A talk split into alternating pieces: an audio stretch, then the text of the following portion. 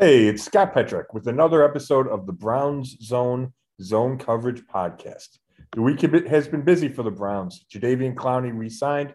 HBO's Real Sports did a story on the accusations against Deshaun Watson, and OTAs began. Here to discuss it all and start a long Memorial Day weekend is Dave Chudowski of Go, the WKYC Morning News. How's it going, Chud? Scott, man, I am loving the fact that it's the unofficial start to summer, right? I mean, technically, summer doesn't start till till June what twentieth, twenty first, mm-hmm. but I mean Memorial Day weekend, that's when you start really feeling it. So, and you know what's crazy is that even though summer hasn't even started, this is where it really starts to feel like the football season is closing in. Like it's not going to be that long until training camp starts and it's the first game of the year. It's going to be here before you know it. I don't want to wish summer away. That's just the facts. I know you're scaring me, Chud. I thought that I was looking at the calendar and I was like, okay, it flips to June next week. And I got to be in Berea every day starting about July 27th. We don't know the official schedule for training camp, but it's all it'll be around there, 27th, 28th. That means I get less than two months, right? It's we're taping yep. this Thursday at um, four o'clock. It's May 26th.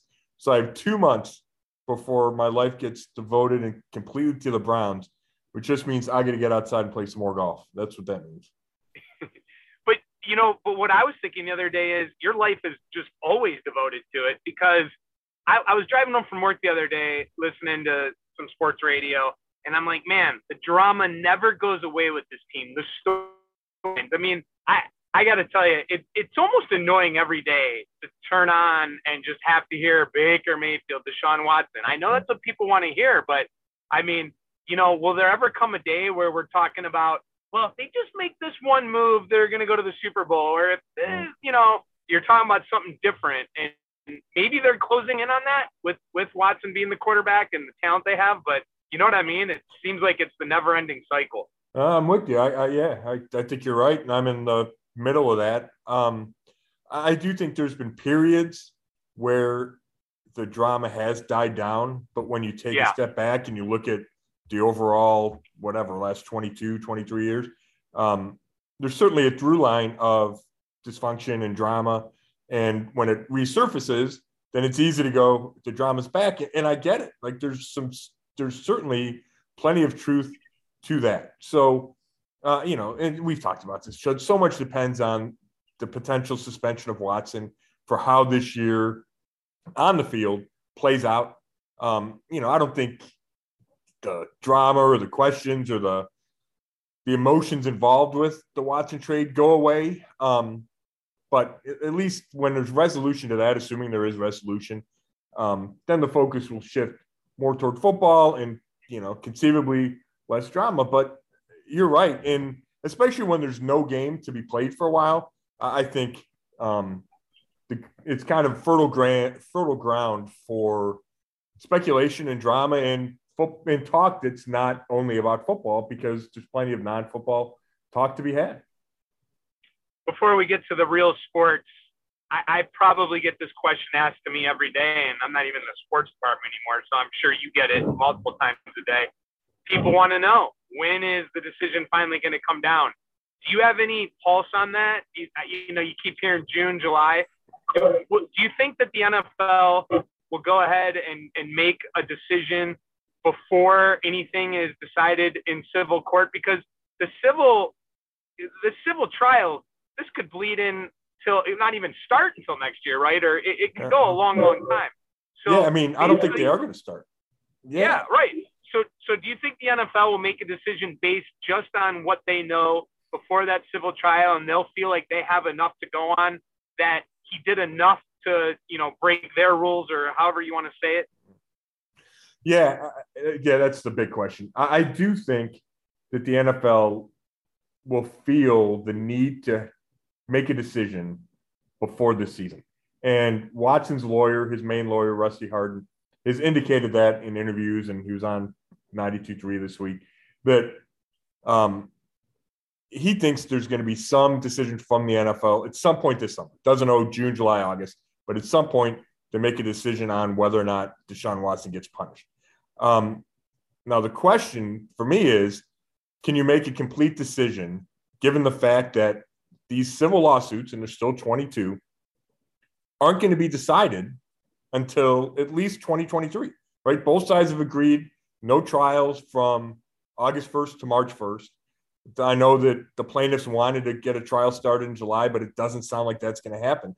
So I don't think the league wants to go into this season with a marquee player. Deshaun Watson's certainly a marquee player, right? He's a three-time Pro Bowl quarterback. I don't think they. I don't think the league wants to go into the season with this cloud of uncertainty hanging over Deshaun Watson. And Roger Goodell removed the idea of putting him on the commissioner's exempt list after the grand juries didn't indict Watson. So therefore, I think there's pressure on the league to make some sort of decision. Now, what I think could happen is the league suspends him for whatever number of games to start 2022. I don't know what that number could be. Is it four? Is it six? Is it eight? Is it 12? I don't know. I think it could be anything because the I really think these allegations are serious. Plenty of people would disagree with me. There's a certain level, and we'll get into this with the HBO stuff, but there's a huge level of he said, she said involved in this. But I, I think the NFL could suspend Watson and add an addendum that he could be punished again later, depending on if anything new comes to light in the civil lawsuits. Um, I think that'd be an unusual ruling, but I think it's one that the NFL could do because they feel like they need to act now, but they don't want to act like everything is known now when conceivably we could have 22 trials with a lot of testimony happen next year. Could there be a scenario where they say, you know what, we're just going to wait until the, the, the trials mm-hmm. play out? Or do you think that they'll you know, do something before that. I, I there is. I, I, think there's three big scenarios, right? They could do what I just okay. said, which is punish him yep. with a caveat. They yep. could, well, I mean, they could not punish him. So there's that. So there's two. Or they could say, our punishment is over. We do, the league does whatever it does in 2022 and says that's it. And then the fourth one is they don't do anything right away and they wait until um, resolution of these civil lawsuits. I, I think all those are on the table. Uh, what feels most likely to me is assuming there is a punishment, and I don't know there will be a punishment. The league could decide that um, no punishment is warranted. But if there is a punishment, I think the two likeliest are 2022 with a caveat or 2022 period. Um, I, I, just don't think I just don't think the league wants to go into the season without any decision on Deshaun Watson. I could be wrong about that, but that's how I feel about it. All right, let's get to Real Sports on HBO. Did you watch it, and what are your takeaways? Yeah, I watched it a couple times. Unlike um, Kevin Stefanski, which um, didn't didn't like that didn't sit well with me. Why wouldn't he watch it? it? It's his player, right? It's a big deal. The Browns, as an organization, have acknowledged the gravity of these accusations. Wouldn't you think that's a big deal to watch? And I get it. Maybe by just saying I didn't watch it, you think that keeps you from answering questions about it, right? If you if you said I did watch it, then you could be asked, well, you know, did you think the accusers were legitimate? Did you believe their stories? So I understand why he didn't, um, but I don't like that he didn't. If, he truly, in fact, didn't, I don't like that he didn't. Um, so yeah, I, I watch it twice. You know, uh, there's a lot there. If you had read all the lawsuits, which I have, then there's not a lot new there, right? I've read the accusations. I've read um, what they lay out. Which what was new for me was um, Deshaun Watson's lawyer at the end, Leah Graham, and then just getting the putting the face with the lawsuits from the two women. And you know, I, I think there's a lot of subjectivity to this. Where do you say, do you look at the accusers and say, yes, they're believable? You know, I, I'm not saying that that is standard from one person to the next. Um, the same holds true for Watson. The same holds true when you listen to the lawyers. Do I believe this lawyer? Do I not? Um, you know, I, I, thought the woman, the women came across as credible. I thought the questions were, you know, serious toward them. You know, the one woman got asked why she continued to keep in contact with Watson, and I thought she gave a legitimate answer. It makes sense to me that hey, I didn't want this guy sabotaging my business. She goes, I gave him the runaround. I never saw him again, but I gave him the runaround. Um, so, you know, I, I thought the tears were legitimate. Both women cried during the episode. I understand if people don't believe that. You know, I think it's a lot of this I, would like to hear your opinion on this, is kind of how you enter into it, right? Um, do you do you kind of have a default line of yes, I believe the accusers versus yes, I believe Deshaun Watson? I think that probably affects how you um, how you consume that story in those interviews. But you know, I mean, I came out of there thinking, yeah, I mean, these women seemed emotional. I don't think there was anything about their stories that I thought there were huge holes in them that um, Watson's lawyers could poke. I think the only thing that's been confusing for me, and you make a great point, I think that the big thing that came out of this was just seeing them visually talk about it. And that, that's a great point by you. I guess the thing, uh, there, there's two things. This is one in Watson's favor and one against him. And the one that's against him is that, man, if I didn't do something and I had all these people saying I was, I'd be like screaming on the street saying, This is no way. I did not do this. Like, I mean, and I know he did come out and say he didn't do it, right. but I mean, he's doing everything to protect himself in the court of law, right? I mean, you, you, but I don't know. It just, it, am I wrong there? Like, don't you feel like if someone was being accused by this many people, there'd be more um, like, listen, this is ridiculous. I I can't believe this, and I don't know. Maybe that's just uh, a human emotion. Uh, on the other end of it, though, man, he didn't get charged in the criminal court, yeah.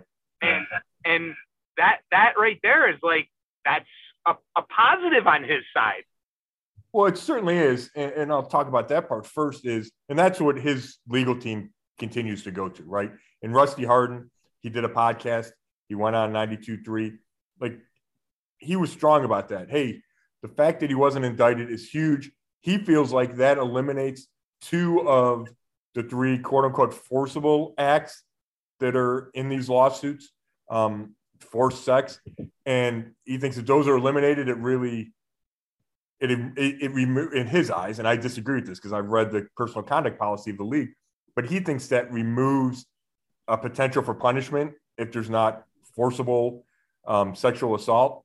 And, and I think the league, I think the league has way more wiggle room than that. And if they felt like this was a pattern of behavior that even didn't meet quote unquote assault, I think the league could still discipline Deshaun Watson. But certainly, Rusty Hardin and Deshaun Watson are pointing heavily and often at the no indictments. Now, countering that, if you talk to experts in the sexual assault realm, they'll tell you that that doesn't necessarily mean anything. That a guy that someone wasn't indicted. That it's a lot of it's based on the prosecution, and if the prosecutor doesn't feel he or she can win the case, then a lot of times they don't want it to, an indictment because then they wind up losing the case. So I don't think that's an end all be all. Like, hey, he wasn't indicted, that means he's innocent. Um, I think it's obviously good for him, but I don't think you can take it as 100% um, 100% ruling or 100% proof of innocence. Um, oh, well, and, plenty of times, plenty of times, Scott, you've seen people, uh, you know, win in the criminal trial or, uh, you know, not, not guilt or not be right. guilty and criminal and then come back in the civil court and be guilty. Correct. I mean, you know, OJ is the biggest example of that, right? Um, yeah. But, right. but even like the lack of an indictment, you hear this ham sandwich thing. Well, if you wanted to, you can indict a ham sandwich.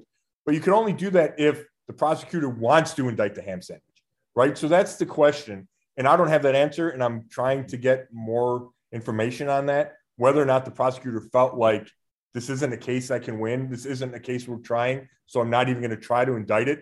I mean, I think it was Tony Buzbee on the radio, or maybe it was one of the accusers, Ashley Solis, on the HBO, but said they only talked to one of the accusers only one of the accusers went before the grand jury. So it's not like they had, they listened to 22 stories, right? So it's selective um, evidence given to the grand jury. And I know that um, the in- criminal investigators felt there was enough to have to take it to a grand jury, right? So um, I'm not saying there's no gray area, but I also think it's wrong to just say because he wasn't indicted, that means he's innocent. And when you talk about Deshaun Watson not screaming from the rooftops, I think that's difficult. I think the more he's in front of a camera, the tougher it gets. I think it creates a chance for you to say something you don't mean. You're not under oath. It's it's a tough spot. Not that I don't. I want to talk to him all the time, right? From a quarterback's perspective and from a legal perspective. And he hasn't talked since that introductory press conference, May 20 or March 25th. But his lawyer and lawyers are now out there much more publicly, right? Within the last week. I mentioned the podcast, the radio show, HBO Real Sports. So I, I feel like that is the lawyers coming out and trying to defend Deshaun Watson as much as they think they can without yeah. putting him in front of microphones. Yeah, good points to that. Last thing on this, uh, and, you go back to Stefanski saying he didn't watch it. You know, you, you see people react because, you know, he said that they did a thorough investigation, yet people will point out, yeah, but, you know, they didn't talk to uh, all, all sides and, uh, of the story, right? They didn't talk to any of the women, and they didn't talk to, yeah. the, and they didn't talk to the women's lawyer um, and right. the plaintiff. So, you know, the Browns explained that by saying their legal, their lawyers told them not to. Um, it could be a conflict, or it could be in, you know, it's a it, it's a time it was an ongoing criminal investigation. There's a league investigation. I don't know if I buy that. The league talked to the women during the criminal investigation, so uh, you know I understand why they would say that. I don't think. I think it's impossible to get the full picture without talking to the women. So I know the Browns say they did the due diligence and they had investigators and they did a bunch of research, and I don't doubt that. But I feel like there's a hole if you don't talk to the women. Sure. All right, so OTAs this week. Media session was, let's see, today's Thursday. Media session was yesterday on Wednesday. Uh, Watson did not talk, as we've mentioned, but he was out there practicing. I know it's just OTAs, but all reports are is that he looked pretty good. Yeah, I, yeah, I wasn't able to go. We have some medical stuff going on in my house, but um, I talked to a bunch of people who were there, and Watson threw great. And he looks like, I mean, it looks like the franchise quarterback you think, or you you know he is, right? Wherever that is. And we can have this. I want to have this discussion on another pod, Chud. Um, just where he ranks, and it's so hard because he hasn't played in a while, right? He didn't play at all last year. Um, but at one point, you know, at the end of 2020, I would have said he's a top five quarterback. Now you start looking at the rankings. Is he top eight? And this is not has nothing to do with what I'm saying. It's just a thought that popped in my head this week. Um, but yeah, he, he looks like the quarterback he's supposed to be. He looks like a three-time Pro Bowler. Um, can move, big arm, uh, all those things that um, made the Browns pull off a controversial trade, give up three first-round draft picks, and agree to pay him two hundred thirty million dollars because he looks like because he is a big-time quarterback. And that was yeah. the first time any reporters got to watch him practice in a Browns uniform and, you know, said it was obvious how talented he is. Yeah. Yeah. I would almost, I would say you could even say top three when, when uh, he was playing last. I mean, that's how good he was that year. Yeah. Um, but yeah, yeah, we'll, de- we'll debate and discuss that uh, next time. Uh, we'll get back to the OTAs, but let's close like the Watson uh, area here with Baker Mayfield and, and what's the latest there? Yeah, obviously he wasn't at OTAs. No surprise there at all. Um, the question will be, does he show up for mandatory minicamp in June? Um, you know, the Browns can excuse him, but they can't tell him to stay away. Does he want to show up? Can they work something out where he doesn't get fined and doesn't show up? Can they trade him before then? Right? They still got two or three weeks before mandatory minicamp. And I do feel like that's one of the kind of tipping points when we talk about um, when he could be traded is get him out of here before mandatory minicamp because you save yourself some distraction and drama. And does he show up? Does he not? Um, if you can trade him before then, I think that would benefit everybody. Um, but I don't know. You know, I I don't have a sense that anything's imminent. You know, you you hear rumblings. You know, I still think Carolina makes sense, makes the most sense. I don't think they're out of it, even though they drafted Matt Corral and didn't make the trade during the draft. Um, but it's just wait and see. And I don't know if there's any sense of urgency from anybody across the league except the Browns and Baker Mayfield. Sure. And if they do trade him, you got to figure they're going to have to pay a lot of the salary, right? Yeah, I, I, don't know what that number is. I don't know if it's, you know, it's 18.86, right? So call it 19. Is it nine? Is it 10? Is it 13? Like, I mean, I, I think those are all reasonable numbers that the Browns might have to pay. And I think the more they pay, the better the draft pick they get back is. You know, you're essentially buying a draft pick. Um, you know, but you know, does it is 13 million? Does that get you a third round pick? Maybe. And to me, it's worth it because the Browns just don't have any leverage, and I'm not sure they increase leverage by hanging on to Baker. Well, if you take away the Deshaun Watson and real sports and that part of the story, the, the headline this week is Jadeveon Clowney, and that's good news. We have some some good news to talk about. It is, and you know, there's a feeling the whole time that he was coming back, but nothing where like I felt completely comfortable assuming that because you talked to enough people that you know Jadeveon Clowney's got some mercenary in him, right? He's gone for the big money um, in his past, right? The Browns were the fourth team in four years a year ago, so I don't think it was a given that he was going to return. You know, he talked about wanting to play somewhere warm and could somebody offer him more money. Now, NFL Network reports that he turned down more money um, from other teams. Um, we Jadeveon did not talk yesterday, so I don't know if he would confirm that or not. But he came back to the Browns on a deal that's not super expensive. It's one year, 10 million. Incentives can take it to 11 million. It's only a couple million more than he got last year. He played way better last year than he had coming in to 2021. He had nine sacks, a bunch of pressures, a couple forced fumbles, stayed healthy mostly when he hadn't done that the previous few years. I think he had three sacks in the preceding two years and has nine last season. So he was a big time player, and we've talked about this, Dave. That's where the Browns' number one hole was. Like after the, the Deshaun Watson trade, if you look at this roster, it was yeah maybe they need a number two receiver. They probably could use some help at defensive tackle, but they certainly needed a number two defensive end. And while they added players, Alex Wright in the draft, um, Stephen Weatherly and Isaac Rochell in free agency, they traded for Chase Winovich. None of those guys seem to fit as the number two right? The bookend to Myles Garrett. And bringing back Clowney does that, and it puts everybody else in kind of the spots where they belong. You know, can Winovich be that third, you know, the number three pass rusher, kind of like Takk McKinley was a year ago? You let Alex Wright develop as a rookie and not be forced to play full time minutes. So it, it was a huge signing at a premium position.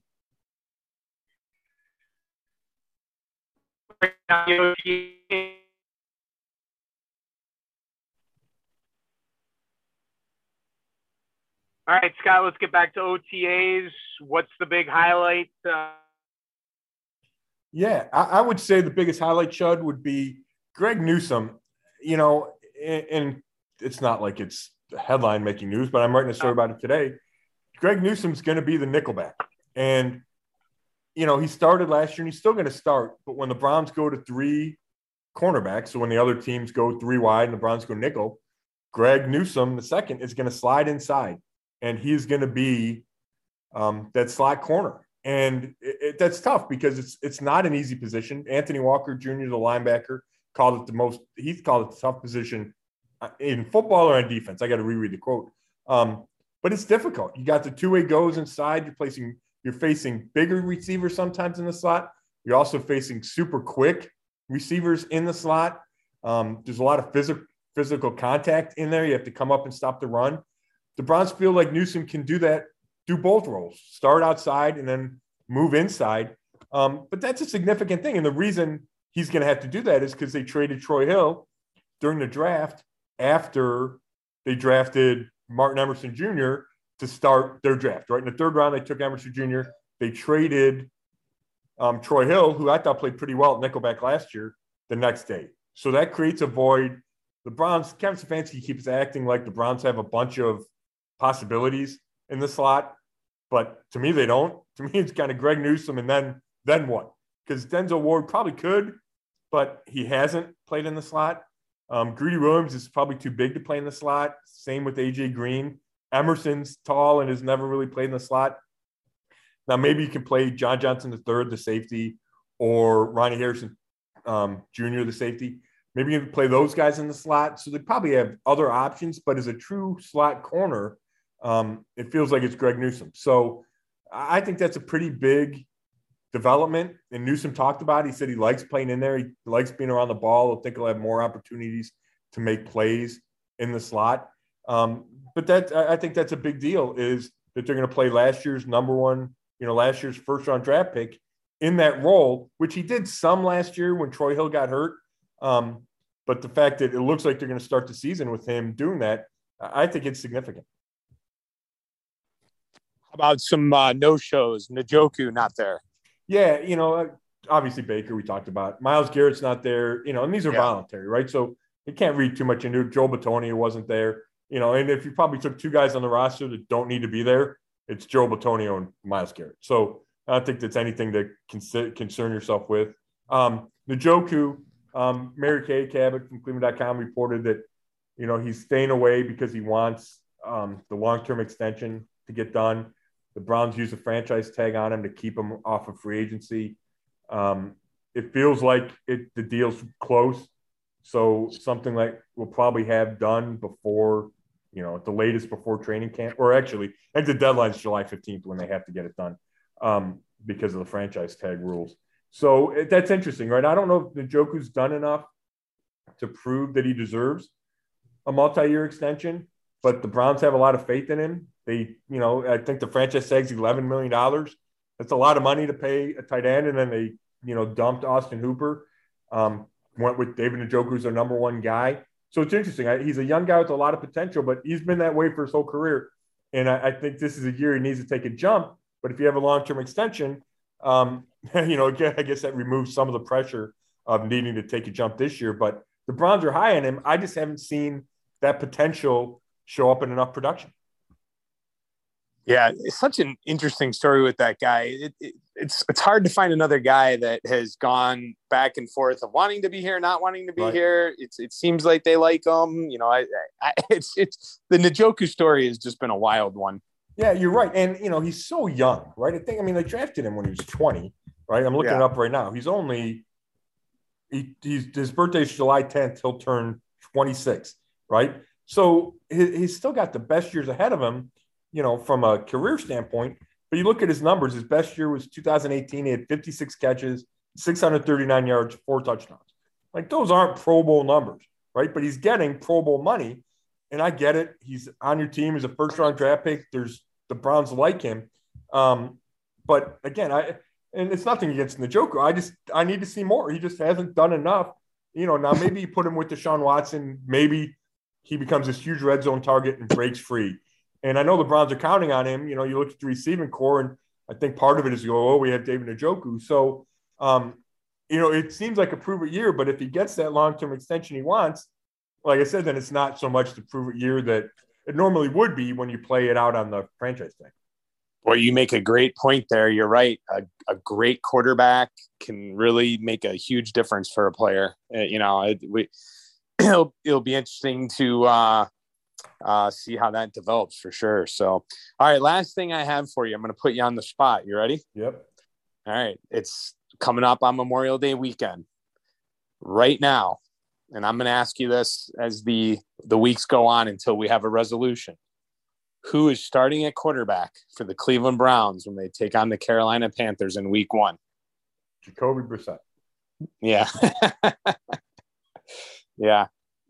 I can't it, debate that. Yeah, I mean, until unless we get a ruling that Watson's not suspended, that's going to be my answer. Yeah, I just no think it, I just think it makes too much sense to start the suspension at the beginning you know, I, I don't think, especially Roger Goodell the other day, the commissioner says the investigative part of it is wrapping up, right? So they're going to have the information they need, excluding the, trivial, the civil lawsuits, right? The trials. They're going to have the information they need. So it's either to start the season or you wait. I don't think there's any, I don't think there's any reason or any scenario where something would come to light and they suspend him in the middle of the season. So um, that's why I would go Brissett. And, you know, I, I'm just having a hard time with all the attention, with the 22, right, the 22 civil lawsuits, there's 24 total accusations. I got a hard time believing the league won't suspend him at all. Now, I could be wrong, but you know, you kind of look at history, you look at what the league's done. Um, I feel like he'll get some kind of suspension, and it will start week one. That's that's where I'm at right now. Well, unless you have anything else, Scott, I am going to say farewell and get ready for. Uh, I, I got to go to bed here soon. Uh, I got uh, I got some yeah, I got a few more things to do here um, before the night's over. But uh, I'll see you on Go tomorrow morning on Channel Three before we head into a nice three day weekend. So enjoy the Memorial Day weekend, my man. Perfect. Thanks, Chud. Um, thanks for everybody for listening. You can read all my work at brownzone.com. And this has been the la- latest episode of the Zone Coverage Podcast. Thanks.